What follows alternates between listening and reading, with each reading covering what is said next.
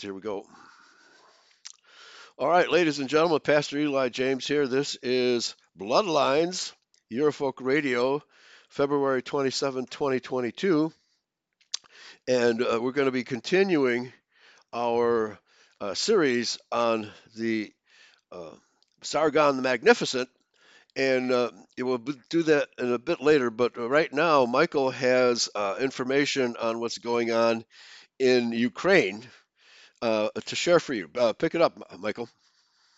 Yeah, and thank you very much, Eli, for inviting me. Yes. Once again, on an episode of Bloodline. So, amen. As I said, we are going to jump into Sargon the Magnificent in just shortly, but of course now when the COVID scam or whatever has fallen for the usual suspects, the Jews, so now they have to find out the new scam. Right. So, and the same solutions, of course, they want you to take away your freedom, they want to take away your gun, whatever they want to do now. It is the same solutions again. So this is just a new, a new because it seems to correlate also very well here in Sweden when they took away those um, COVID restrictions. This started. Yes.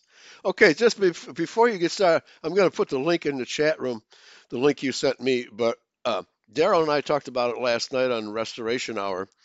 How the there there was ten, at least ten videos and photographs uh, that I was aware of that are completely fake, that the mass media is claiming is coming from the so-called Russian invasion of Ukraine, right? I mean, I use the word so-called advisedly because I'm not sure there's actually any fighting going on on the ground, that uh, the the mass media is so brazen that, and they have so much control over mass media, that uh, they can just pretend a war is happening and it's not really happening. And uh, that's that's the pr- approach I'm taking right now. Maybe you can confirm that for me, Michael. Yeah, I have the kind of the same um, the same view, because the first thing I thought about when I started, I think this morning, I thought about the verse from Matthew where Yeshua said, um, we can start with uh, Matthew twenty-four four. And, oh wait, I can change to this. Um, dum, dum, dum, there. And Yeshua answered and said to them, "Take heed that no one leads you astray. For many shall come in my name, saying, I am the Messiah, and they shall lead many astray. And you shall begin to hear of fightings and reports of fighting. See that you are not troubled, for these have to take place, but the end is not yet." So here's what I think about today. This uh, we hear about fightings and reports of fighting. Mm-hmm. It is, um, I think, it's in the K- KJV. It is said, "You shall shall hear of wars and rumors of war." That's what I'm. That was the. Yes. Was the that was came up to my mind when I thought about this. Rumors of wars. Could yes. this be what Jesus, what Yeshua said to us? Well, yeah. There's real wars and there's fake wars, you know, and uh, uh, fake on many levels, because uh, wars have been sold to us as uh, you know, done by Nazis and done by uh, you know, various bad actors, but the real bad actors are the bankers and the bankers who control mass media have uh, you know, are the ones who are staging these wars, real or fake. Okay, yeah. So yeah, okay. I just put the link in the chat room here from uh, I guess this is uh, Mike. Uh, what's his name? Mike Evans. Mike King. Mike King. Yeah, fake war in Ukraine. Okay, take it. Okay, so this is. Uh... The fake war in Ukraine in pictures by Mike King. So uh, let's start. And the first, this is a uh, Wag the Dog, I think, was the first heading him to the left. And then you have a picture of him, Mike. Mm-hmm. Uh, so the movie Wag the Dog was popular in nineteen ninety-seven. Political satire comedy produced by Barry Levinson. Uh, cough, cough. I think he means his. Yeah, Jewish. Right. Exactly. And um, starring Dustin Hoffman, cough, cough. Yeah, I would say the same. And uh, Robert De Niro. Uh, um, no, cough, cough? Maybe, that, I guess Robert De Niro isn't Jewish. All could right. be. I don't know. Yeah. I don't know about okay. him. Maybe also... No coughing there. Okay. No? Back to you. um, De Niro plays the role of, uh, of a political operative who hires a Hollywood producer, played by Hoffman, to fabricate a, a fictional war in Albania. Uh, in order- no, not Ukraine? No, Albania. Albania. But it's close. Yes, very close. Yeah. In order to distract the public from a presidential scandal. Okay. Okay. And this is getting really close to the truth here. Amazing. Yeah. The elaborated scam features uh, them a theme song, a fake Orpan, crisis actors, heroes, villains, green screens, and fake film clips. Uh, I just yeah. I just got a green screen. Maybe I can do the same thing. Of bombered areas and fire is being injected into a Northern News report, Night News report. Okay, so here we have some pictures. We have first Wag the Dog, and then a, a, a girl with a cat, and you have this Al Albania, uh-huh. and we have a. Two shoes placed upon a, uh, what do you say, uh, this cabled.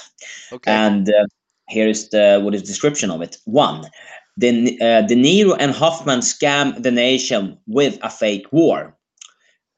Two, okay.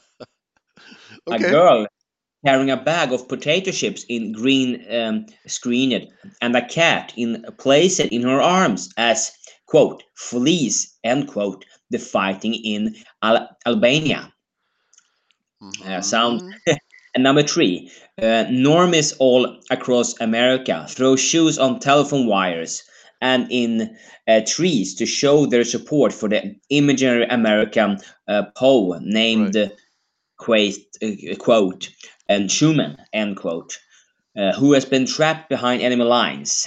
A song quote uh, "Good Old Shoe" end quote is compromised by uh, Willie Nelson and becomes an instant hit. Right, right. Yeah. So, uh, so these photographs here are all fake. They're they're taken from some other time, uh, from some other place, and they're being offered to the public as uh, being uh, happening in Ukraine. That's what's going on. It's total fakery, folks. Now there may actually be some fighting going on. And I think I have a good idea of what's really happening, and we'll get to that, but please continue. Yeah. Yeah. Um, through the millions of uh, normies who have seen the movies over the years would never suspect it. The basic element of Wag the Dog, though not directly based on a true story, have been and continue to be used to um, bamboozle the bewildered subjects of um, normiedom. Normiedom. That's a new word. Okay, normiedom. Well, the people who uh, don't understand fake news are the normies. Okay, they, they believe everything the fake news tells them. Now, I remember very clearly uh, during one of the Gulf Wars, where one of the networks completely staged a, an interview that was supposed to be taking place on the ground in Iraq, but it was actually done in a studio, and uh, it was sold to the public as actually being on site in Iraq. It was totally fake. So they, they have been doing this for quite some time. Back to you, Michael. Mm, thank you. Yeah. So the C I A, affiliated uh, scum of Hollywood, uh, secure in their secret world, know this and enjoy throwing it uh, in our faces. Yes, bastards. Don't hold back, Mike. Don't hold back. Yeah, they're sick bastards. They yeah, are. Yeah. um, and so it is with um, Russians quote war end quote on on Ukraine, in which fake viral image have infected both fake news and the cyber iPhone world. Mm. We let. Let some of these widely uh, circulated image do the talking now. Right. Yeah. So people in the chat room can see these images, and um, these are all purported to be fake. And I, I checked at least ten images, not these, but other ten other images and videos, and they were also fake. They were identified as being taken long ago or, or somewhere else. Now, and the mass media is presenting them as uh, images from the Russian-Ukraine war. Okay. So I, I won't click the button here because uh, I don't want to interrupt. Uh, the, there's a video here, but uh, yeah, please, please continue. So uh, yeah, the, we have the specter here, ladies and gentlemen, of a completely fake war that's only on television and not really happening. Rumors of wars, right? Thank you, Michael. Okay. Yes. Yeah, no. Okay. Let's let's inform normiedom. Please continue. Yeah, that was a new good word. Yeah, right. Word. Okay, the first point is Spanish uh, main M S M, mainstream media, fakes their, quote, Russian missile attack, end quote, report on Ukraine by using a video game called Arma three. Oh, this is why, uh, what's his name uh, of uh, Meta, he calls it now, instead of Facebook? They're uh, offering these uh, g uh, games that you wear on your head, you know, like a pair of glasses. Okay, and that's supposed to take the place of reality, uh, uh, but it's a big failure. Uh, they're try they're trying to sell this product and um, make people get used to uh, video reality, you know, uh, game game reality, and that, it's not working though. It's a big bust, uh, losing lots of money on that. But they're trying to create reality for us by uh, mass media. That's what they're trying to do. And so far, it has been working, but people ought to start wising up to this. Back to you. Yeah, and if they can have that on people, they can make soldiers come up and, on them and just fake and scare them. Yeah, yeah. Mark, whatever. Mark Zuckerberg is the guy, you know, another Jew. Yeah, trying to do that. Oh yeah, but uh, yeah, isn't he also an asset to the C I A? I guess because oh yeah. He, Yeah, yeah, Facebook is a C I A operation all the way. It's nothing but uh, information spying on, on normies. Yeah, yeah, that's why I, I don't use it. Yeah, yeah. Number two, then, here we have a woman, same woman, two different locations, badges in different places. Yeah, yeah, it's just more blood on one one image than the other, right? Yeah, mm-hmm. And number fake three, fake blood, no doubt. Yeah, that is fake blood, and she like on the one she like smiled. It doesn't seem to be so much hurted. No, yeah, it's a Mona Lisa type smile. She knows something that she's not revealing. Yeah, she gets a lot of money for it. Oh man, yeah, crisis actor. Uh, yeah, yeah. I think what's going on in Canada is because the Jews have not set up a network of crisis actors that uh, Justin Trudeau doesn't know what to do. So we'll see. The Canada uh, convoy trucker trucker convoy is an ongoing situation. We'll see what happens with that. But that's another subject. Please continue. Yeah. So number three, then here's some crashed. Um, yeah, it said Ukraine firefighter walks between at fragments of a quote downed aircraft seen in Ukraine. I guess it's this one then. Supposedly, yes. Mm-hmm. Yeah, supposedly. And there we have some fake videos. Um, This and then here more of the videos. It looks like a tank turned upside down. Not sure what that is. They don't recognize what type of vehicle that is. Strange.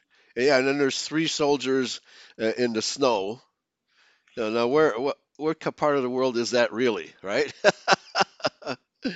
Yeah. Okay. Yeah. So uh, all these images he's saying have. Uh, been proffered by the mass media as being on the ground in Ukraine as we speak, but it's all a lie.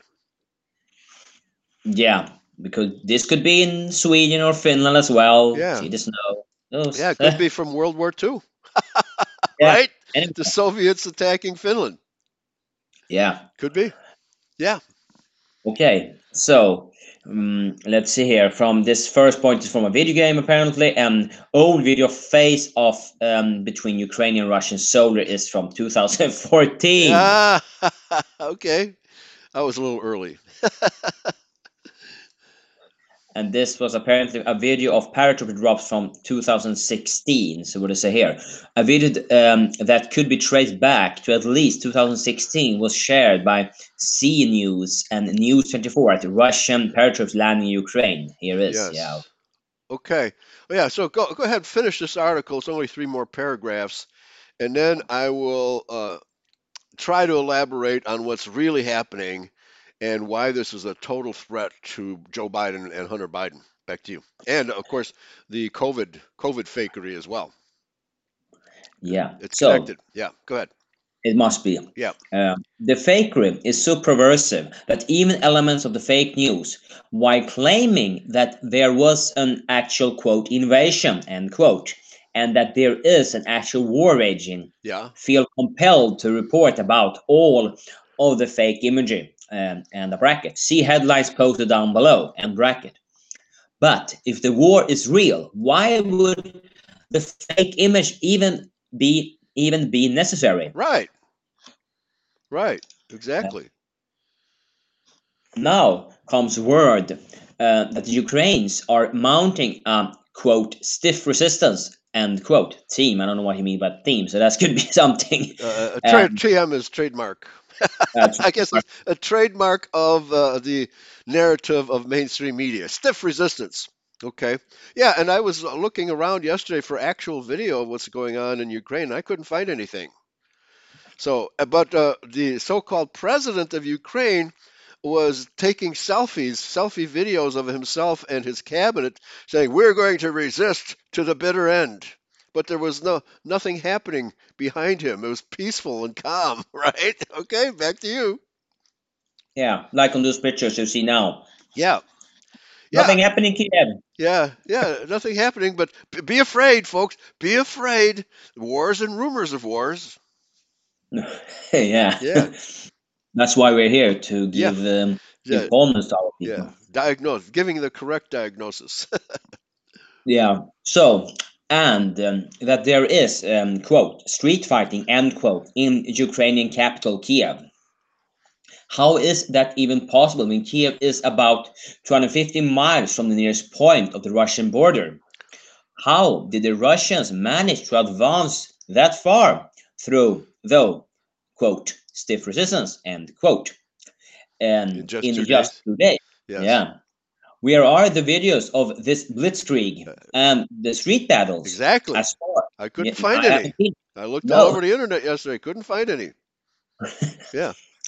As far as we have been able to determine, Russia appears to have carried out a few uh, precision strikes on some military targets, but with no, quote, invasion, end quote, no land battles, and certainly no bombings of cities. Okay, so uh, I might as well interject here, because what I'm hearing is that uh, Russia slash Putin has been targeting labs that are related uh, to COVID, or either uh, gain-of-function labs, Uh, that sort of thing, and that's the real target. So they're trying to, uh, you know, the, the allies of the Bidens and, of course, the Jewish world state are uh, still uh, having these labs where they're performing gain and function experiments to to be, and we're the we're the guinea pigs, and those are the targets that Putin is uh, hitting. Okay, that's the information I have. Can't elaborate on it any more than that. So we'll just keep investigating this, folks. Back to you. Yeah, and I also read that this was an island, Iceland, an island out in the Black Sea that was hit by a Russian um, naval vessel. That okay. also was a land. Yeah, and also, yeah, and also, sorry to, uh, that uh, the, the Ukrainians have been uh, hitting and uh, targeting The, the people that want to be Russians, you know, they want to go with Russia in the, the so-called, so-called D M Z.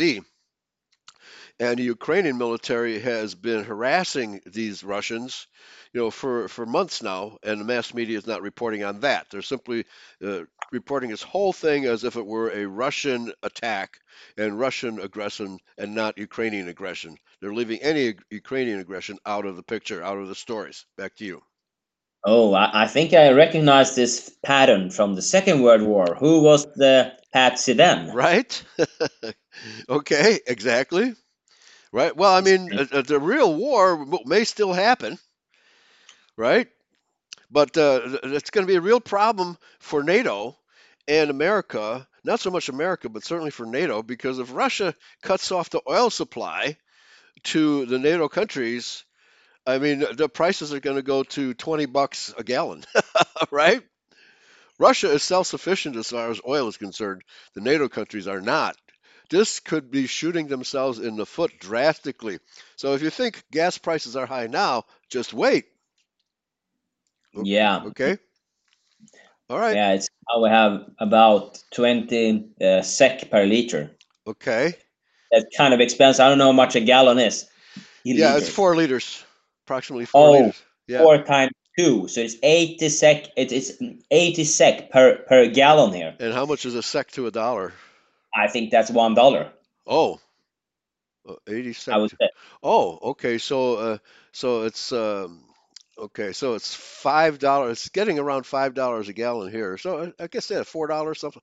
Yeah, I don't know. Uh, I, I've never converted S E C to dollars, but it doesn't sound good. No, it's okay, not. It's expensive okay. as hell. Okay, right. Hell is expensive. Yeah. Okay, let's continue. Um, the whole affair uh, reeks uh, of rotten um, rotten eggs, right? Reeks of rotten eggs, yeah. Okay. The only question is who put who's putting on this dog and phony show? Who else but the same uh, greasy uh, bunch who brought us the uh, the made-for-T V uh, speculates of the nine eleven attacks, right? The Sandy Hook fake school shooting and the stupid nineteen scandemic. Yeah. Oh, how about Just, uh, how about in New Zealand, the video of a shooter going into these mosques, and we analyzed those videos, and the New Zealand government actually uh, threatened people with criminal sanctions if they actually played the video uh, on live on the air, which we did. Okay, because we're far from New Zealand and they can't reach us. So yeah, that whole that whole video was a scam too. There was no blood. The the video purported to show uh, dead Muslims lying on the floor of the mosque, and there's no blood. And then uh, we see that they all got up and walked away. After the, so this is why New Zealand the New Zealand government banned that video, because it was too obviously fake. Back to you. Yeah, and that also tells you that, yeah, when they ban something, you know they are. Yeah, right. There's something to hide. Yeah, then it's something, oh, then hide in E U, oh my. Okay. And then they took their guns around that pre premises. Yes. Yeah, that's, uh, that's a, that is really a shame.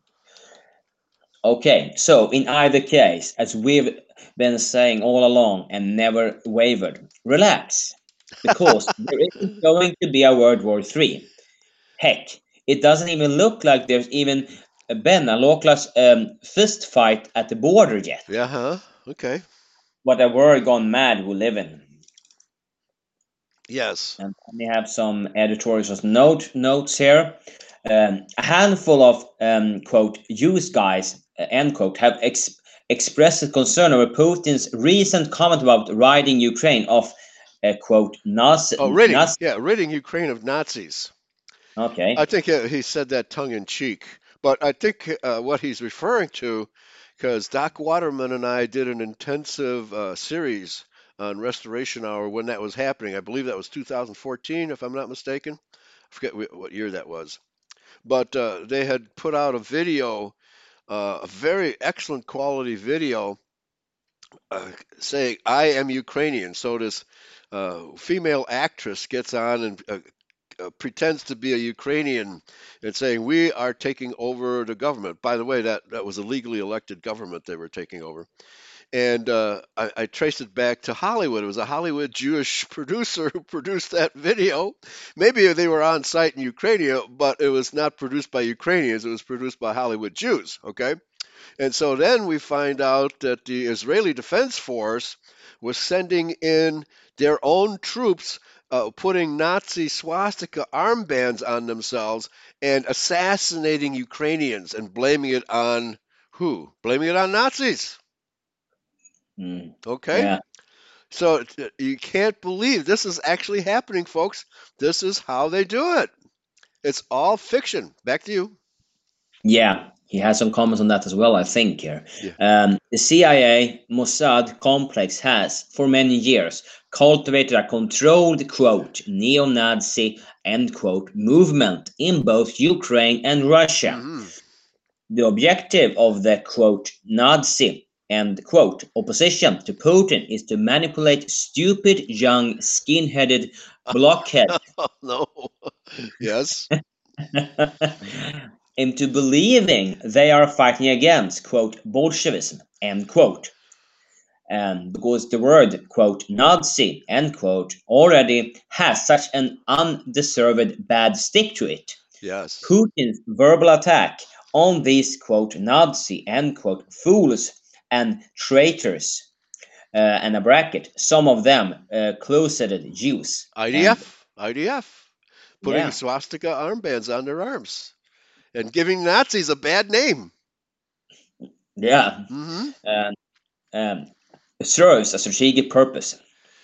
And treat a threat, any and all attacks on the heroic duo of Putin and Trump coming, um, quote, from the right, end quote, as disinformation psyops aimed at dividing our community and demor- uh, demoralizing. Yeah, they're still they're still trying to divide and conquer. I mean, it's, it's the game of Republican versus Democrat, but they're both totally controlled by the Zionist overlords, the Oberjuden. The Oberjuden are in total control, and it's quite amazing. Well, I mean, it just takes into consideration nineteen eighty-four by George Orwell, okay, where he talks about wars, international wars being staged for the purpose of, you know, so so let's say America says, well, there's a war in Europe and we have that's going to come over here, so we have to engage the enemy, but it's all a fake. It's a fake war. Now, real people are getting killed in George Orwell's scenario because every single the three the three forces, I forget, the, there were three major uh, power structures fighting against each other, supposedly, right? And the, the, the wars were staged in order to control their own people, okay? So every one of those three power, well, we have, we have China, we have Europe, and we have America. So those could be the three power, power structures, three governments that uh, you know could be uh, put into uh, George Orwell's nineteen eighty-four. But the wars can be real, can be fake, depends on what their objectives are.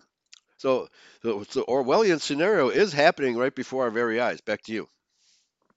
Yeah, it is. It mm-hmm. is. And here we have some more pictures. Here's President Zelensky, and he's a Jew, I guess. Yes. And he's he's wearing camouflage. so so we can't recognize him, right? Yeah. As Rambo, cool. Right. It's a photo op. Yeah, it is. It's a photo op. Just like those uh, selfies he was doing yesterday. Uh, it's incredible. Yeah. Absolutely incredible that, but they have so much control of mass media that they can get away with this, and the, the normies don't get it. The normies. Yeah, yeah okay. Yeah. So I see there's a couple more paragraphs, uh, page one twenty-six. Go ahead, read those. And uh, you know, he makes his point there. Okay. Back to you. Yeah. So here now, um, given NATO's aggressive uh, antagonization of Russia, the violent N G O Mossad coup in Kiev, and the fact that Crimea had always been majority Russian, no objective, rational person would have blamed Putin for sending his troops into Crimea and securing the important warm water naval base at Sevastopol. Uh, Sevastopol. Sevastopol. But, Sevastopol. Back Sevastopol. Yeah. But here's the kicker: there was no invasion at all. Mm-hmm. Okay. You see, you see, Crimea. Yeah, it was just old wartime footage. Yeah. Presented on television. Yeah, yeah. You see, Crimea is a peninsula, almost an actual island, attached to Ukraine only by a very thin strip of land. Crimea's Um, easternmost point is more than uh, three miles across the water from Russia. Russia does not border Crimea unless Putin's troops walk across the water of the uh, bridgeless Strait of um, Kerch. How could there have been an invasion? Yeah, I want to see the video. Michael, I want to see. I'm from Missouri. Show me. Show me the video. And they haven't done so. It's just words. It's just words coming from mainstream media. That's all. All right, folks, that's our update for uh, the so-called war going on in Ukraine. Wow. How long can they? Well, but now, of course, the real objective here, and this is why I was scratching my head. Why in the world is Biden not acting? I mean, if this war is actually happening in Ukraine, why is Biden not sending our troops over there? That's because it's all being staged. But uh, there is a threat to the Bidens because uh, the you know Russia, the Putin want to because uh, Biden, the Biden brothers or Biden brothers, the father and son, have uh, been corrupting the Ukrainian government for as long as we can remember.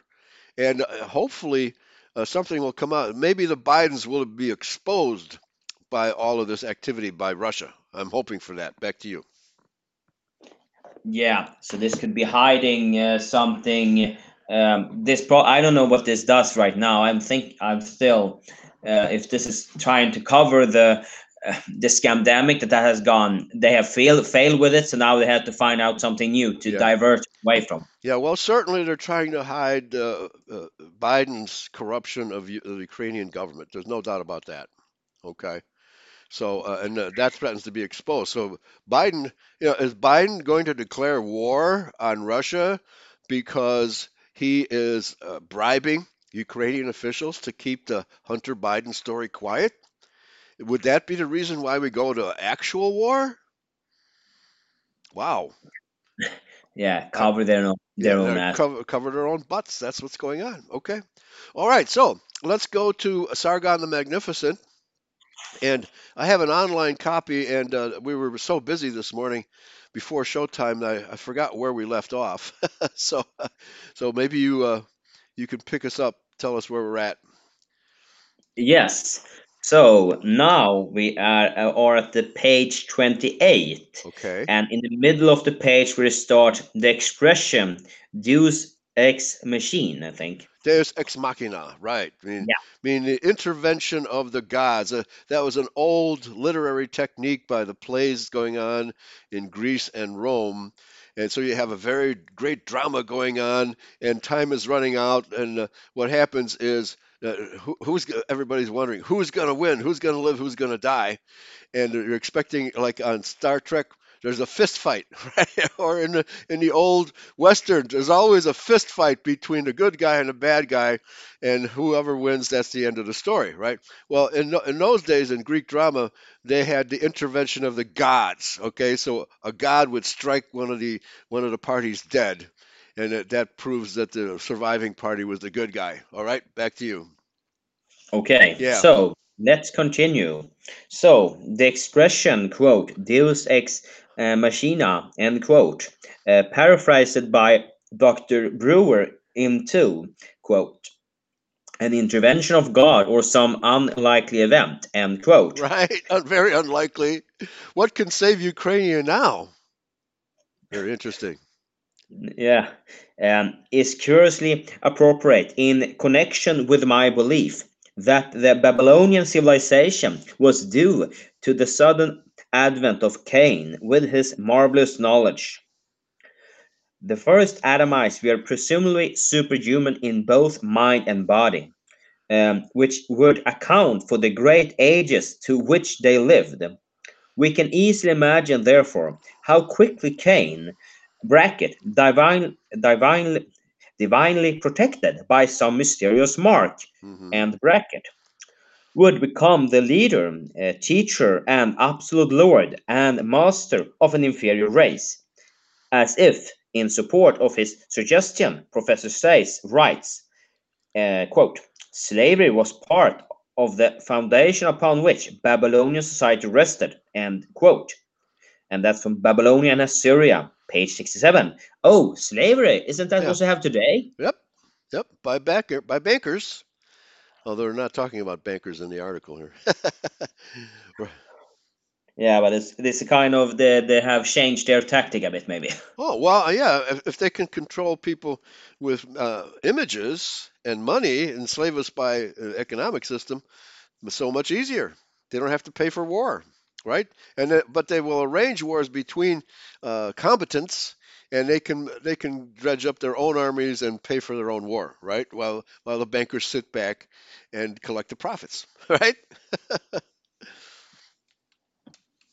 Okay, so let's continue then. Uh, the Bronze Age of Babylonia, which arrived so suddenly and from a modern scientific point of view, so unaccountable, may well be attributed to Cain by those who accept as history the first chapter of Genesis, from which we infer that the earliest Adamites possessed a full knowledge of much which was lost yes. uh, sight uh, for long centuries and only Um, painfully relearned in later times, as Doctor Kittu writes, uh, quote, "To dress and keep the Garden of Eden, Adam not only required the necess- necessary implements, but also the knowledge of operations for ensuring future uh, produce, the use of water, and the various trainings of the plants and trees," end quote. Uh, Doctor Kittu uh, asked how Adam could have done the work appointed for him without iron instruments. Uh, quote, "Iron cannot be brought into serv- um, serviceable state without process and instrument, which it seems impossible to imagine could have been first possessed except in the way of supernatural communications. Um, to make iron, bracket, as is the technical term, and bracket, requires previous iron. Tubal Cain most probably lived before the death of Adam, and he acquired fame as um, a quote, hammer, a universal workman in brass and iron," end quote. And that's from Genesis. That was this must be number five twenty-two. No, four four twenty-two. Okay. I'm bad with those uh, with those Roman numbers. And this Tubal Cain is then the the son from must be the son from Cain. Right. Absolutely. By the way, just for, uh, for people in the chat room, I put in um, uh, Chris Pede's uh, version from his website of uh, Sargon the Magnificent, and uh, it corresponds to page eighteen in that document. We're uh, approaching section eight, Sargon's name synonymous with King Cain, but you haven't got quite there yet, so please continue. Yes. Okay. We we gather, therefore, that Tubal Cain's ancestor, Cain, may have taken the knowledge of art and crafts into Babylonia. Um, the tempter had told Eve that the fruit of the tree of knowledge would make her and Adam as, quote, gods, end quote. What limit, therefore, can be put to their um, capabilities? Discoveries, uh, witnesses to the fact that the culture of ba- Babylonian Sargon's time was of a very high order, and that the art of that period ex- excelled all later art. No adequate explanation for this fact can be found unless we believe that Sargon was Cain and had in- inherited the miraculous knowledge of his parents. Yes, and not just his parents. Well, of course, who were his parents? Who, who was his father but a fallen angel, right? Yeah, that is semi-divine knowledge of how to fool people, how to deceive people. Yeah. Okay, uh, just uh, quickly, because back in the book of Job, the first three chapters are a discussion between Yahweh and Satan. And Yahweh asks Satan, well, what are you doing? Well, I'm coming back and forth from the planet Earth, you know, uh, to and fro, doing this, doing that. And so the bargain Yahweh makes with uh, Satan is, well, okay, you can test, you can test Job, but do not attack his physical body. I mean, you can lie to him, you can uh, attack his family, but you cannot, I will not permit you to destroy his body. And of course, Job here is metaphorical for the bloodline of Adam, right? And boy, we have been tested. Uh, but uh, going back into heaven, apparently what happened when he was called Lucifer, he had the same job. He was the archangel that tests people. But he found out, he realized that humans are so easily fooled, and they they simply take what's presented before them, uh, uh, like it happening in Ukraine. So as uh, on face value, without questioning anything, that uh, Lucifer said, okay, well, I can take take advantage of this fact and take rest from Yahweh's control, his people. And that's what Lucifer has been about doing, okay? So that's when he was banished to the earth, so that he could not uh, rule, do this from heaven anymore, but only on the earth. And so that's our situation right now. The great deceiver has been banished to the earth, but he also has literal offspring. we we know them as Jews today. Back to you. Yes, and we see what they're doing with their fake media today. They try to deceive us. Mm-hmm. Now to say there's a war going on, and where they don't really telling the, the actual truth, they have to deceive people. Right. Yeah, and th- that's really the only power Satan has is deception. Okay. So, but he always gets us, uh, divide and conquer, always gets us at odds with each other, like Republicans versus Democrats, right? And uh, various divisions. And he gets them, gets us fighting amongst each other while he laughs. Yeah, because now probably some people, most people, will say, oh, please, look at the poor Ukrainians. Then other us, us, us. No, exactly. that, no. Take sides. A- Michael, you make sure to take sides. And, and root for one team versus the other team. But it's nothing but an elaborate stage play staged by the, the Rothschilds and the Rockefellers and Bill Gates and Fauci, et cetera. Yes, it is. Mm-hmm. It is. But I'll probably find some military guy who will do that to that right? role. Yeah, and uh, you can't really believe anything. You have these generals coming on the radio, you know, saying this and saying, you can't believe what they say either. No, because if, if it is on mainstream media, we can we can assert say that it is a lie. That's right. That's that's that's we can say one hundred percent. They should have an Academy Award for politicians and generals, not just Hollywood actors. Yeah, they are basically the same. Yeah, yeah, right. And now the Academy Award goes to General so and so. Yeah. Okay. Good job. Yeah. F- fine job of acting, sir. Yes. Yeah, but we are not in the in the position of acting now. We are trying yeah, to well, wait. Yeah, uh, eventually real bullets fly, and uh, we're the target. Yeah, but we are now using the, the, the tools we have been given by Yahweh to fight this beast. Yeah. And that is... uh, we're here to wake people up, you know, especially those normies that Mike King was talking about. All mm-hmm. right, back to you. Thank you. Yeah. Referring to the perfection of the earliest work of Babylonian art, which he ascribed to the reign of Sargon, Professor Kittel says that they, quote, lay the axe to the dogma of a continuous and unbroken line of evolution. Yes. And quote. Fable of evolution. You know, the, the academia must maintain this fable of evolution. Uh, they can't uh, allow, uh, like Egypt and Sumeria, civilizations to pop up seemingly out of nowhere with no previous history. How does that happen? No, they can't. They can't explain that. So. No, and they don't want to believe it, and they, they try to suppress it. Back to you. Yeah, yeah. Then they suppressed it. Because, oh, that was unfortunate. Oh, that was so horrible. Yeah. Well, I mean, there's a point where you, you dig down and down and down, and there's no more artifacts. All right. So this proves that it's true of both Egypt and Babylon. That uh, these these two civilizations sprang up seemingly out of nowhere. There's no more archaeology the deeper you dig. Sorry, the deeper you dig. Okay, sorry.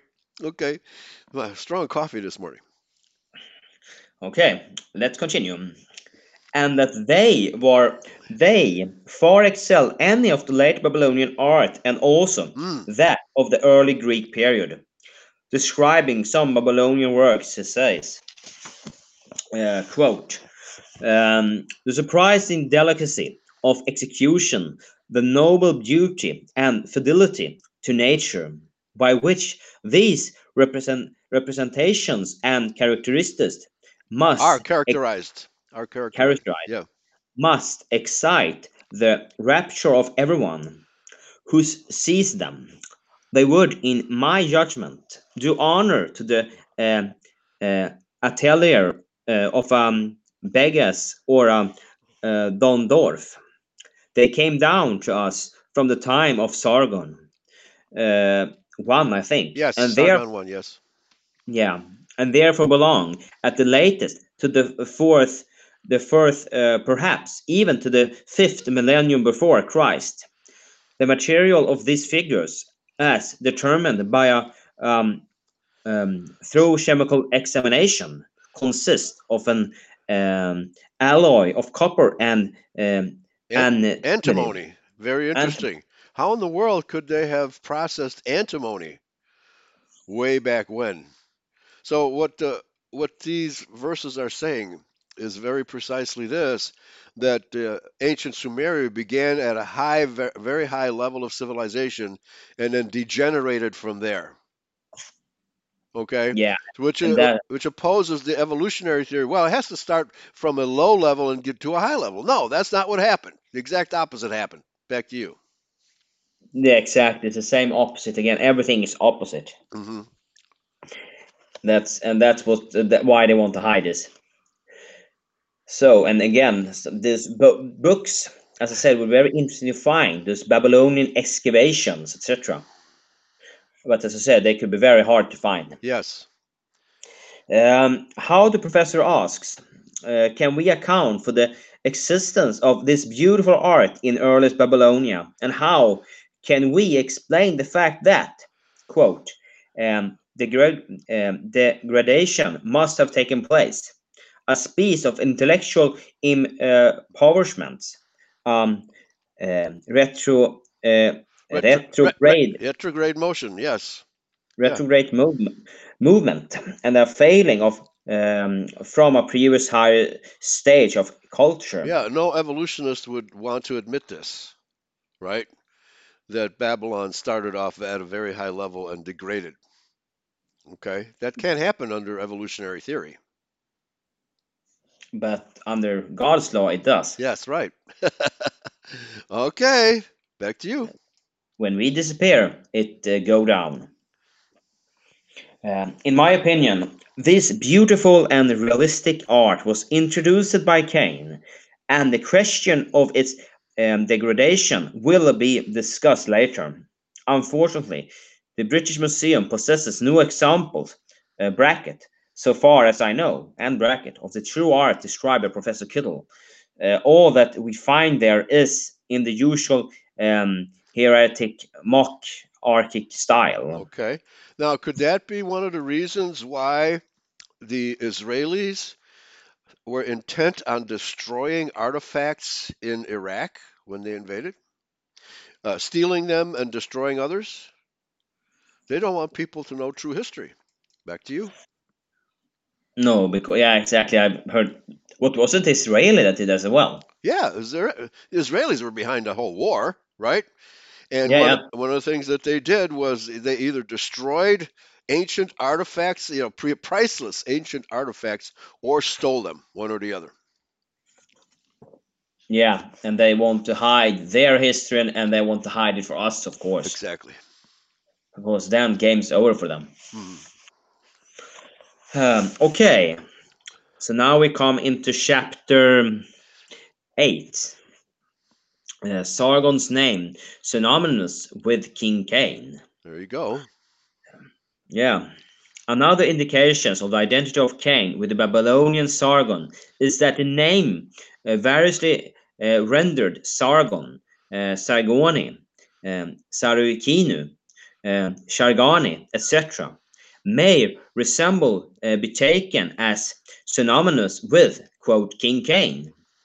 The first syllable, uh, Sar or Shar, meaning ruler or king in Babylonia. And obviously, the origin of uh, Shah, Sar, uh, Sahib, uh, Sahib, Shahib, yep. uh, uh, Sire, Sir, et cetera. While the second syllable, Gon, Gani, um, Gina, or Kinu, is very uh, like Cain. George Smith writes. How about Sergeant? Yeah, that's English also. For a uh, military officer, uh, not officer, uh, what do they call them? Uh, non-commissioned. Yeah, non-commissioned officer, sergeant. Yes, back to you. Uh, quote, several of the other names of uh, antediluvian uh, uh, patriarchs correspond with Babylonian words and roots, such as Cain with um, Gina and Kinu, end quote. And this is Chaldean Genesis. Early edition. Okay. Okay, Chaldean Genesis. I have to see if I can get a copy of that. That looks interesting. Okay. Let me just, uh, there are Times History, Volume one, Altaic, Hieroglyphics. Uh, these are footnotes. According to Professor Waddell, the English language is based upon Babylonian. Well, certainly uh, we know that uh, Anglo-Saxon is based almost entirely on Hebrew and uh, related uh, Aramaic, and also uh, Farsi, which is what the German language came from. So Aramaic. So, so our ancestors lived in that area after Yahweh expelled the ten northern tribes. Okay. So English developed from those, from those languages, okay, basically from Hebrew. Back to you. Okay, so go ahead, uh, chapter nine, okay. Are you there? Okay. Yeah, okay. Yes, I'm still here. Okay, good. Okay, chapter nine, go for it. Uh, yes, so um, we also... The, oh, sorry. This is Sargon's date, I guess. This oh, is, I'm uh, sorry. I missed that one. Yeah. Okay. All yeah. Right. So yeah. This. Go ahead. Nine, then. Yes. Um, we also, it seems, have the right to believe that Sargon's date, um, circa three thousand eight hundred B C, agrees with Cain's, and that accepting Archbishop Usher's reckoning, which has never been discredited.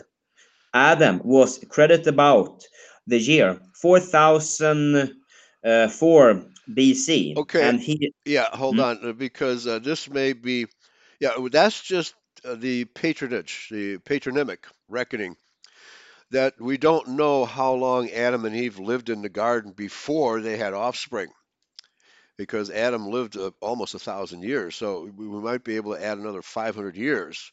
To this before they actually had it. So this dates from the, the time that Adam and Eve had offspring, not from their entrance into the garden. Back to you. Yes. Um, um, no, let's see where I were. Yeah. And, okay. Adam was created about the year four thousand four B C, and he is said to have lived nine hundred thirty years. Uh, Cain may have been born soon after, four thousand four B C, and may, like Adam's other descendants before the flood, have lived many hundreds of years. Bracket. According to Jewish tradition, uh, he lived seven hundred thirty years. And bracket. And then the question is: is he Jewish or Judite? Right. Well, Jewish. Yeah. I mean, uh, that's the Talmud, according to the Talmud. Yeah. So it's Jewish tradition. Yeah. Yeah, the Jewish tradition. Yeah. That Sargon lived long is indicated by the tales of his mar uh, marvelous exploits and travels. It seems necessary, uh, indeed, to picture the Babylonian king as endowed with long, um, longevity, long, longevity, longevity, yeah, long life. Yeah. Yes, and this would account for, quote, the enormous gaps, end quote, in Babylonian history, which, uh, as Uh, Assyriologists fill up with admittedly um, conjectural kings and even dynasties. Okay, so I'm aware that in Sumeria that uh, four kings supposedly reigned in in Sumeria after the creation, and each one of them lived something like four hundred thousand years. Okay, that's obviously fictitious. That's obviously fictitious because uh, there, there's a direct line of descent post-creation, and we're talking um, Genesis chapter one, verses uh, twenty, twenty-four, twenty-five, and twenty-six, and twenty-seven. So that, that uh, there's no way that these rulers preceded uh, Genesis chapter one. No way. All right. So, uh, so these hundreds of thousands of years are, are plainly fictitious. Either they made it up to uh, claim that they lived before Genesis one, or the translators just got it wrong. All right, back to you. Yeah. Um, but uh, the, the Jews like to exaggerate. Put it that way. Okay. Oh, yeah. Mm-hmm. We've seen that. Mm-hmm. The great ages of the biblical patriarchs are sometimes um, treated as fabulous. But the word in, in the sixth chapter of Genesis, quote, yet his days shall be an hundred and twenty years, end quote, seems to imply that human life was to be um, curtailed. Yes. And while there is no evidence that men did not live um, to the great ages mentioned in the Bible, the whole weight of tradition tends to show that they did. Yeah, Uh, and Methuselah almost lived a thousand years as well, but not four hundred thousand years. Okay. All right, back to you. Um, mm-hmm. The gods and demigods of the Egyptians were said by the uh, priests to have lived many hundreds of years. And to adopt Professor Kittle's line of argument, would they have imagined that long longevity if it had uh, never existed?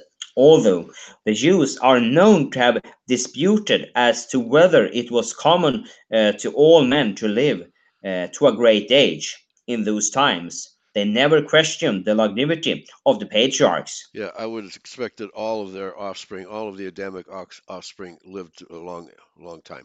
Yeah. Yes. Their, their names just aren't given to us. Mm-hmm.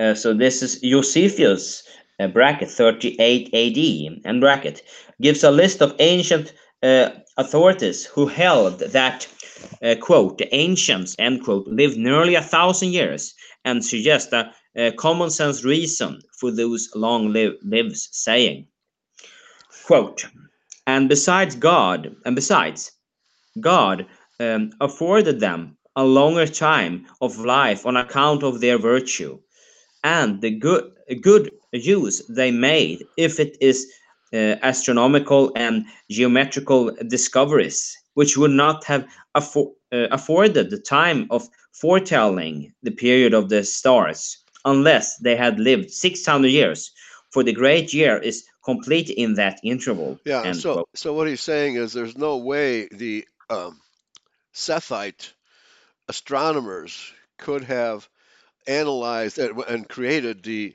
uh, asterisms, you know, no, known as the Mazzaroth, or the, uh, uh, what's the modern term for Mazzaroth? Uh, zodiac, right?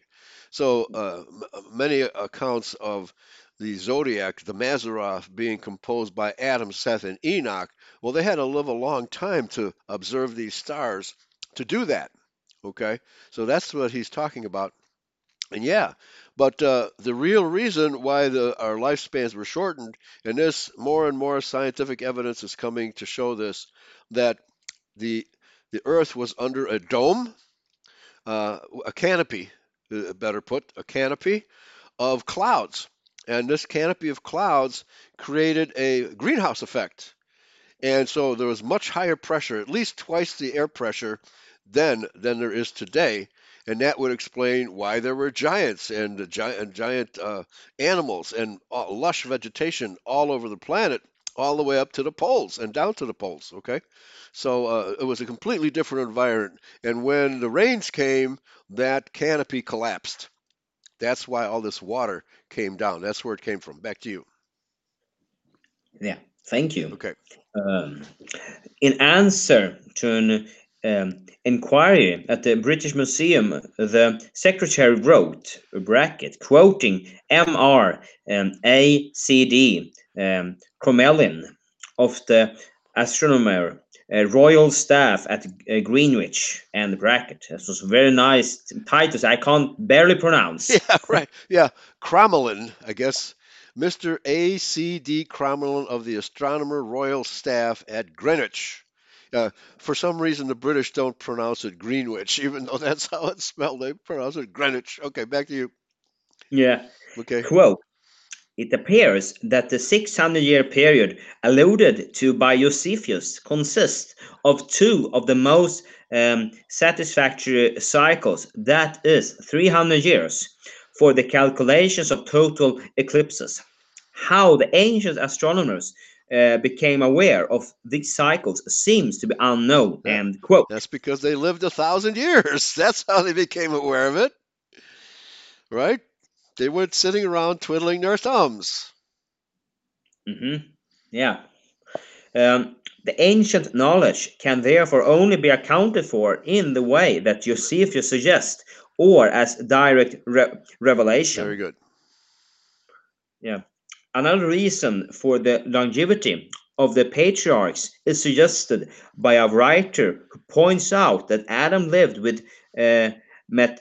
Uh, Methuselah. Methuselah, yeah, Methuselah, Methuselah, right, for about two hundred thirty-three years, that Methuselah died in the year of the deluge, and that therefore, um, quote, there was only one person needed, the godly Methuselah, to transmit the sacred Hebrew records from Adam to the first father of mankind, to Noah, the second father of mankind, and thus is illustrated one purpose for which a few godly lives were so um, pro, uh, prodigiously prolonged before the deluge. Okay, so getting back to the question of whether there were other Sethites, Adamites, living in the days of Noah, of course there were.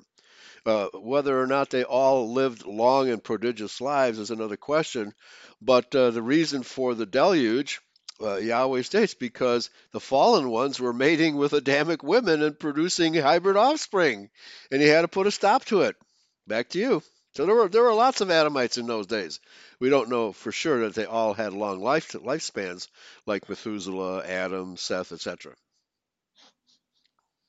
Yeah, okay. Thank you. Mm-hmm. So um, here is the Chinese too have accounts of um, pri primeval longevity in their records. One writer says, uh, quote, um, it is a curious circumstance that the Emperor Huangdi, who by the chronology of China must have been um, contempor uh, contemporary with the patriarch Reu, and that is a bracket, Abraham's great great grandfather. Very and good. Bracket. Very good. When the life of man was shortened to about three hundred years, um, proposed an um, inquiry in the medical books of which he was the author, whence it happened that the lives of their forefathers were so long compared with the lives of the Uh, of the then pre present generation, and uh, quote. Mm-hmm. Okay, yeah, there's some kind of uh, uh, chronological couplet. Uh, don't know. It's a totally obscure book, as far as I'm concerned. But yeah, continue with Josephus in the Antiquities, please. Yes. Yeah. Uh, so, finally, a Babylonian list of king. Uh, has lately been found in which the reigns of the kings are almost exactly the same length as the li as the uh, li li lives of Adam and his descendants. Okay, so Adam.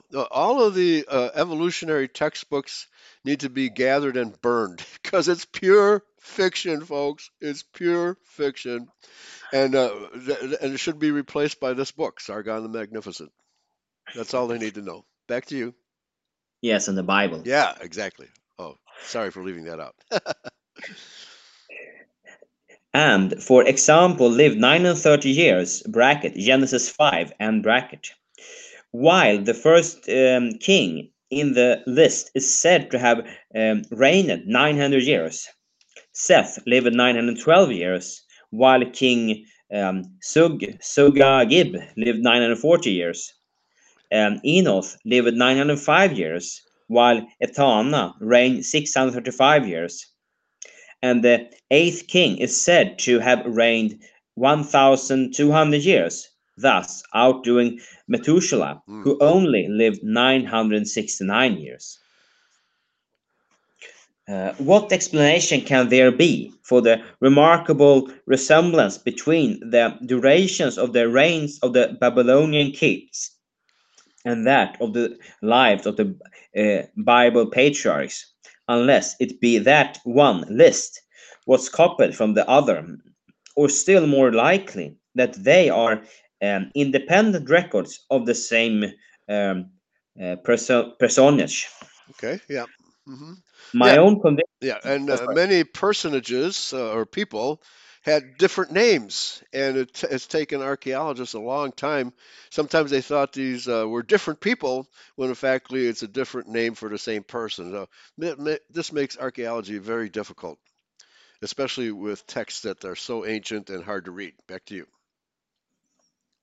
Yeah, uh, my own conviction is that the so-called um, quote dynastic list end quote is simply a, a disguised reference to the ages of the earliest biblical characters, that the different names um, given to these kings were invented by the priest, and that there are no grounds for concluding, as some writers have done, that this list of Babylonian kings is older than the Bible records. Amen. But of course, the academic uh, archaeologists and geologists, et cetera, will uh, hang upon the words of these other documents and just ignore biblical documents. So that's their technique, and the, the, to try to make the Bible look silly. Back to you. Yeah. One reason for this uh, opinion is that in this list, the fifth king, uh, bracket, Etana, end bracket, is said to have been translated to um, uh, he heaven, which seems like an echo of the biblical story of Enoch. Yeah. And another is that the twelfth king, uh, Enmerker, is said to have built the city of Erech, quote, with the people of Erech, and uh, quote, which, which, if Professor Sayce is right, in identifying Erech with Enoch, is an obvious allusion to Cain's building of that city. Very good. Professor King saw a connection between Cain and uh, Enmerker, although he does not identify them, uh, for he writes, uh, quote, Cain's city building, for example, may pair with that of Enmerker, okay. End quote. Very good. Okay. And again, this is Legends of Babylon, one of more obscurest books, maybe, but would interesting to have them. Yes. Oh, sure. Put them on the reading list. Okay. Yeah, all right. Yeah. So uh, the, the names are similar, and uh, from one language to another, uh, you know, an N can become an R, and vice versa. Okay. So Enoch, Erech. Uh, it's that's not uh, a flight of fancy. This is how languages depart from one another. Remember uh, that the languages were confounded at the Tower of Babel. Well, here's an example. Back to you.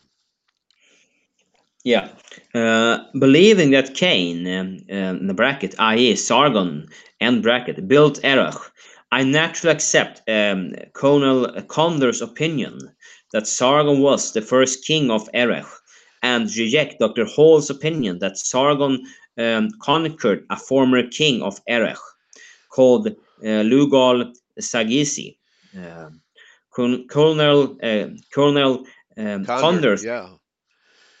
um, thinks that Lugal-zage-si um, meant, quote, the great lord, bracket, or king, end bracket, um, Sargonia, end quote, and that both names will apply to Sargon, while Professor King shows how the same achievements are ascribed in the inscriptions to Sargon and uh, Lugal-zage-si, and eventually suspects the uh, accuracy of the accounts of the la latter's exploits.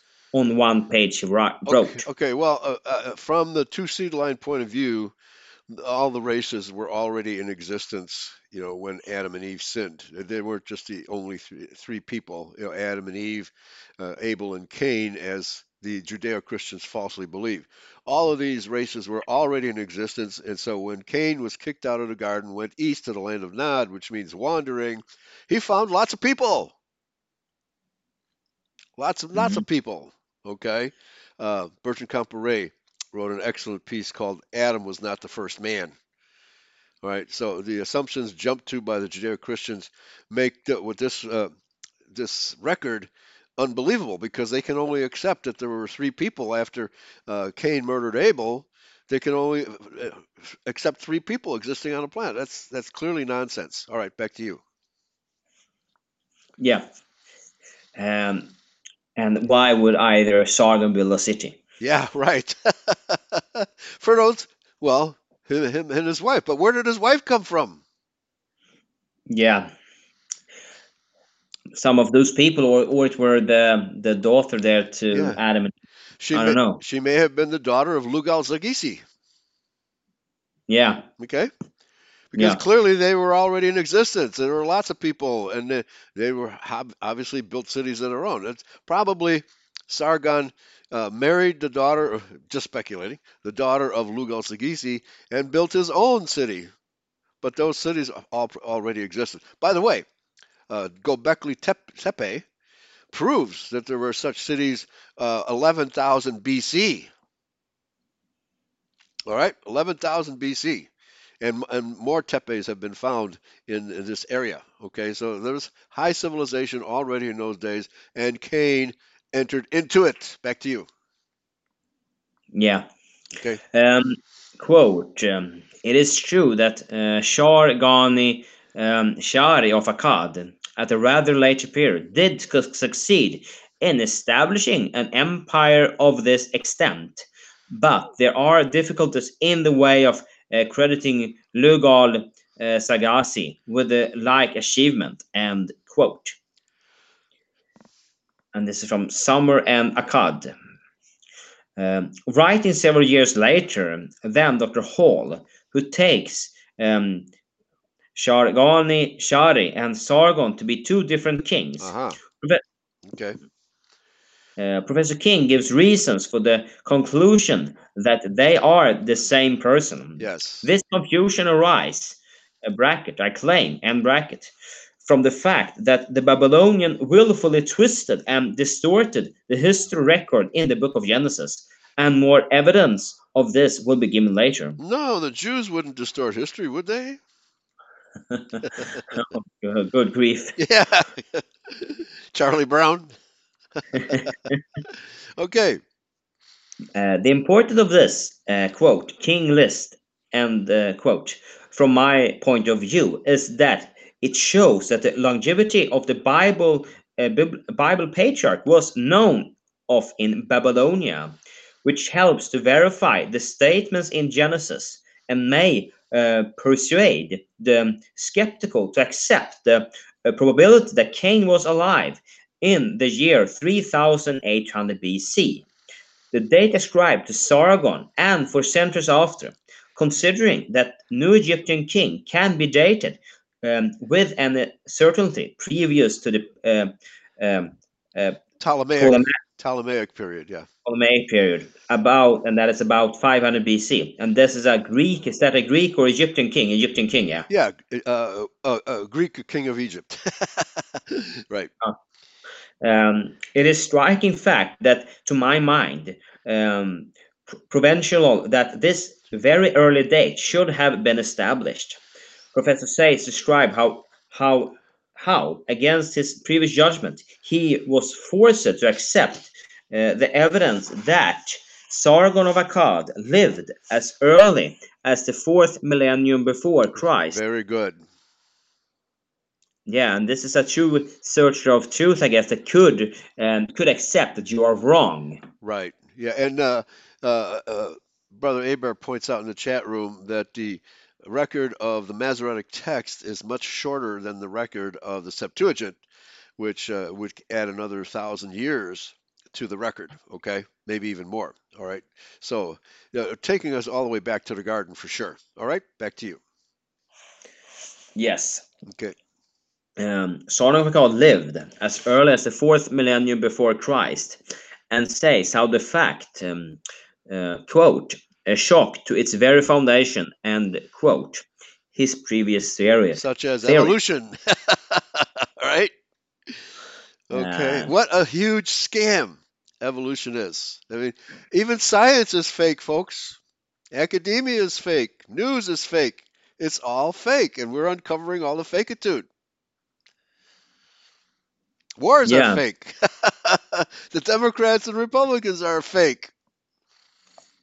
But the normies accept all this as normal. They think it's real.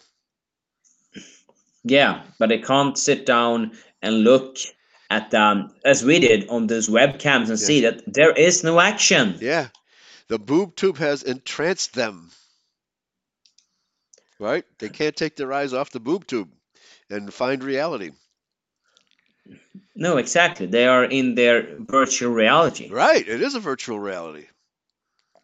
It is, uh-huh. But the problem is that, that can end up very bad, oh, very yeah. bad if you believe in virtual reality. Yeah, and and, and that uh, self-driving car that you programmed to drive down the street uh, ran a few people over while you were sleeping behind the wheel, right? I mean, it, it's incredible how people have simply, well, every new piece of technology that comes along, they accept it without question. Yeah, yeah. Okay, so yeah, let's see what he says here. Um, quote, the last king of Babylonia, uh, Nabonidus, Nabonidus, had um, uh, antiquarian uh, tastes and uh, busied himself not only with the restoration of the old temples of his country, but also with the dis discernment of the memorial cylinders which their builders and restorers had b buried beneath their foundations. Okay, so Nabonidus found a time capsule, unearthed it, and preserved it for archaeologists. Thank you very much. Yes. Um, it was known that the great temple of the sun god at um, uh, Sippara, where the mounds of uh, Abu Haba now mark its remains, had originally been erected by Naram-Sin, the son of Sargon. An attempt had been already made to find the records uh, which it was assumed uh, he had entombed under its angels. With true antiquarian zeal, uh, Nabonidus um, continued the search until he had lighted upon, quote, the foundation stone uh, of uh, Naram-Sin himself. This uh, foundation stone, he tells us, uh, has been seen by none of his predecessor by three thousand two hundred years. In the opinion, accordingly, of uh, Nabonidus,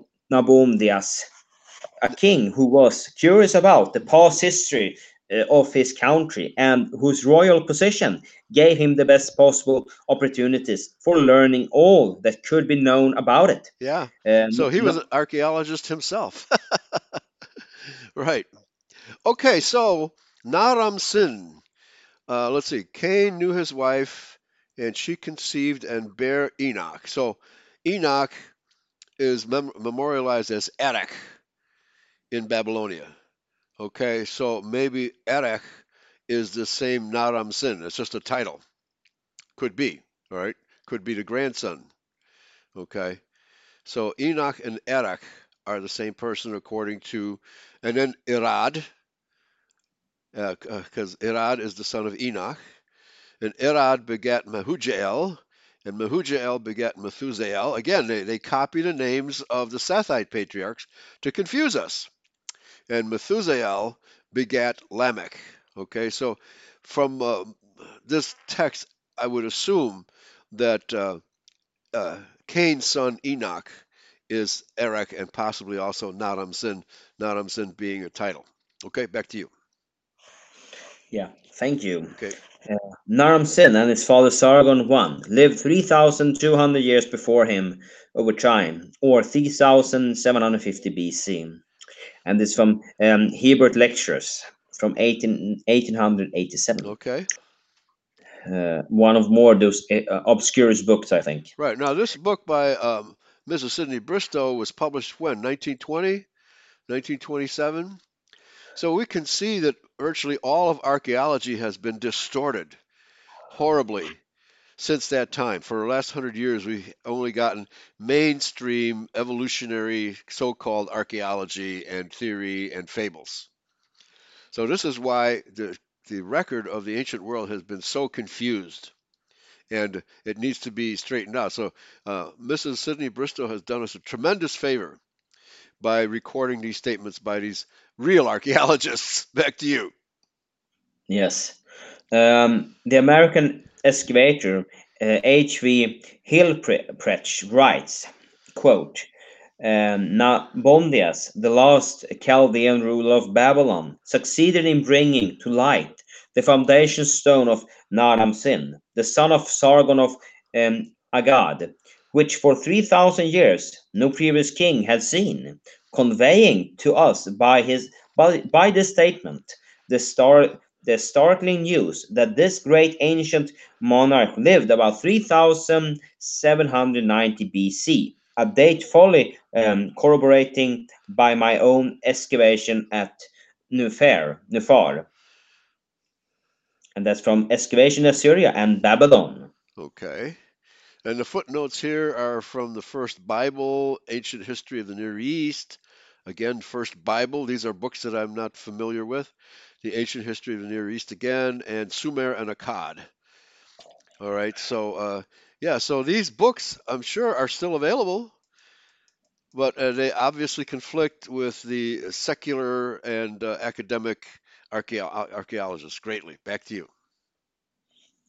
Okay, we have yeah. about nine minutes left. I think we can get uh, chapter ten in today. Yeah, so this is chapter ten, Sargon's monumental date disputed. Um, since the, uh, these views were exp um, expressed, Assyriolog Assyriologists had uh, seen fit to throw doubt upon this early date, and the news which uh, started Professor Hillpritch um, is uh, discarded by them. Professor King explains that to accept this date as ac uh, accurate entails the uh, leaving of, uh, quote, enormous gap in Babylonian history, which the um, invention of kings and even dynasties has not succeeded in filling up, end quote. Um, these gaps can, I contend, be accounted for by my theory that Cain reigned in Babylonia many hundreds of years and was probably followed by an equally long-lived son, uh, since Naram-Sin uh, seems to have been almost as famous as his, fa as his father, and to have made uh, even more extensive conquest. Other uh, Assyriologists, in endeavoring to com compile um, um, consecutive history of ancient Babylonia, shows to discard Sargon's date, three thousand eight hundred B C. In the latest uh, edition of the British Museum Catalogue, we find from page forty-five, quote, um, it is now generally thought that the scribes of uh, Nabonidus either made a mistake in copying, or that there was a mistake in the uh, archetype. In fact, that they wrote three thousand two hundred instead of two thousand two hundred. We may assume that, uh, then that Sargon uh, uh, reigned between three thousand B C and two thousand seven B C. Okay, and probably um, much earlier, probably much earlier than that, because uh, Sargon himself, being Cain, would take us way back to, you know, four thousand B C, five thousand B C. Back to you. Yeah, and here's some footnote on that one. Um, the reluctance uh, to accept Sargon's er early date leads to some confusion.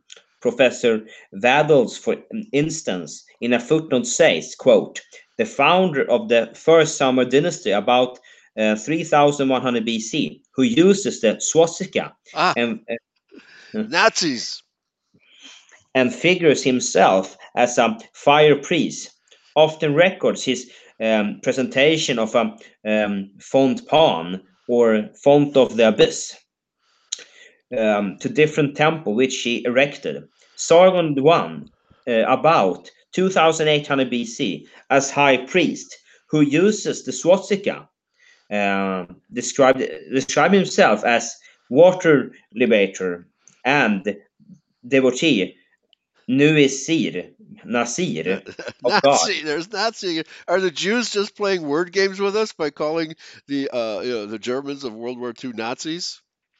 Okay, it's uh, it, it takes us back to Sargon, doesn't it? Very interesting. Yeah, uh, how much simpler to regard both king as one and the same. Yeah, could be word games if he also used yes. the swastika. Yes, well, and this proves that the swastika, yeah, it was, well, it can't be a neutral symbol, but it's a it's a symbol for the sun. It's a symbol for the rotating sun. That's what it is. Okay, no, nothing evil about it necessarily. No, it's just a powerful yeah. symbol. Yes, yeah, and something that our people has been yeah. using. All yeah, and and Hitler stole it from uh, Sargon. How dare he? Yeah, I hope not. I hope, I, right? Yeah, I wonder if he know what he did then. Probably not. But yeah. It's an interesting story. Yeah. Um, okay, let's continue. It is fortunate that this rather confusing statement, which cl clashes with my theory, is only guesswork. Yeah. It seems strange that Sargon's date should be so lightly discredited to make way for mythological lists of kings with unconvincing names. In the Times history we read, oh, a quote, "Unfortunately, these ancient lists consist, for the most part, of tables of names having strange and unfamiliar sound. To the average reader, these names are uh, necessarily repellent. Such words as Iana Tum, um, Urimush, or Alush Aridist," I cannot pronounce this really. Yeah. Uh, Alush ha Hardemin. Um, okay, uh, there appears to be something missing from the online version here, and that uh, you're reading something that I'm not seeing, but please continue. We have about three minutes left. I do my best. Okay.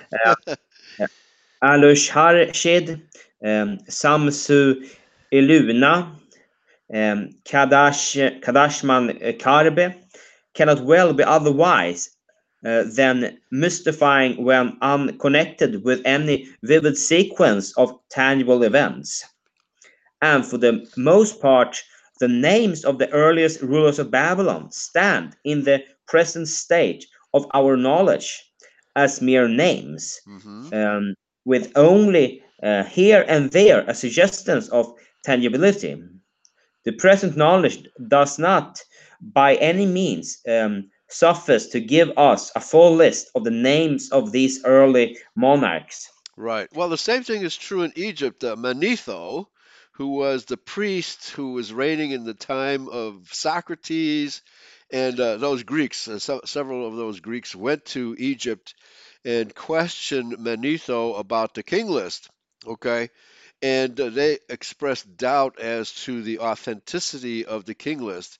Now, maybe Manetho made some of this stuff up, or there's another possibility, namely that many of the king lists of Egypt, and probably Sargon as well, they, there were co-regencies. Namely, you know, uh, Sargon would rule at the same time that Naram-Sin would rule. Okay, so that confounds the dating. All right, and uh, and plus they all had different names and titles, which uh, if you assume that they're different people instead of the same person with different titles, and then you you start, well, where, when did this person reign? When when did that person reign? So this is the uh, tangled web, the uh, ball of yarn that archaeologists have to unravel, and uh, Missus Uh, Sydney Bristow is doing an excellent job of describing, you know, what these archaeologists have to wade through to get at the truth. So, uh, but please continue. We have about uh, a minute and a half left. Uh, whatever is written today regarding early Babylonian history must then, in the nature of the case, be subjected to possible revisions to tomorrow. Meantime, we must be content with the uh, glimpses into here and there an epoch, and yes, with the citation of here and there a name, covering the best we may some there or four thousand years of Babylonian history in a few um, meager chapters. Right, very interesting, and, and it's very, it's very, very true that uh, archaeology has not progressed since the days of uh, you know the, the days of the work that she's recounting here. Uh, evolutionary theory has totally taken over and therefore distorted the the history of the real history of the world. Okay, all right, folks, so we're going to have to call it quits today. Thank you for narrating, Michael, and we'll see if the music works. uh, thank you for listening. Praise Yahweh, pass the ammunition. Stick around later today for Voice of Christian Israel. Take care, everybody. Goodbye. Bye bye.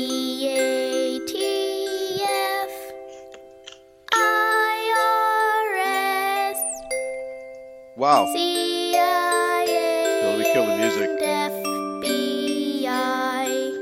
This is this book is better than I remembered. Right? Yeah. Okay. That is, yeah. I say when I read it, as I said, it was fabulous to read. I really enjoyed reading this, yeah. this book. Yes. Yeah. So I read it long ago. This had to be in the eighties. and oh. I, I really haven't picked it up since. But uh, yeah, this is fantastic. It really is a fantastic book. Uh, she understood more about ancient history than any current archaeologist alive today, no doubt about it. Yeah, yeah and bringing this to light, yes. all this, all this history, this all ar archaeological uh, that is to be found or it's buried. I don't know if you can find those books. That's that's my my right. fear. I can't find the book yeah. probably. Well, one of the books she mentioned, I do have in my library. The uh, by uh, uh, Eaton, I forget his name. Uh, the uh, uh, British uh, archaeologist. Okay, we're still live, we're hearing. Okay, all right, so folks, I have to kill the broadcast. Thank you for letting me know.